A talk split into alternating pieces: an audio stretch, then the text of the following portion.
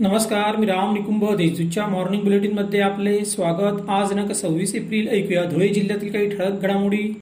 धुळे येथील संजय सोया ग्रुप जिल्हा रुग्णालयात ऑक्सिजन प्रकल्प देणगी स्वरूपात उभारणार आहे. तसे पत्र ग्रुपतर्फे जिल्हाधिकाऱ्यांना सुपूर्द करण्यात आले. यावेळी जिल्हाधिकारी संजय यादव यांनी संजय सोया ग्रुपने घेतलेला पुढाकार कौतुकास्पद आणि अनुकरणीय असल्याचे सांगितले.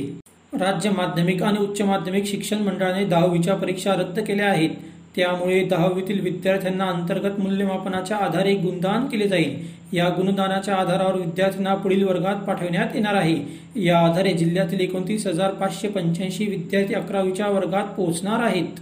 शिरपूर शहर पोलिसांनी मुंबई आग्रा महामार्गावरील शिरपूर टोल नाक्यावर गांजाची तस्करी करणाऱ्या तिघांना रंगेहात पकडले.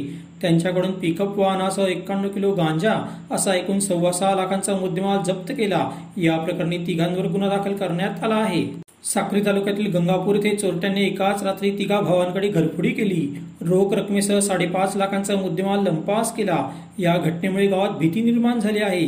या प्रकरणी साक्री पोलिसात गुन्हा दाखल करण्यात आला आहे. शिरपूरचे तहसीलदार आबा महाजन यांनी शिवभोजन केंद्रास अचानक भेट देत पाहणी केली. शिवभोजनाचा आस्वाद घेत त्यांनी भोजनाची गुणवत्ताही तपासली. यावेळी एकूण छप्पन्न व्यक्तींनी शिवभोजनाचा लाभ घेतल्याचे दिसून आले. जिल्हाधिकारी संजय राव यांनी रविवारी दुपारी जिल्हा रुग्णालयास भेट देऊन पाहणी केली.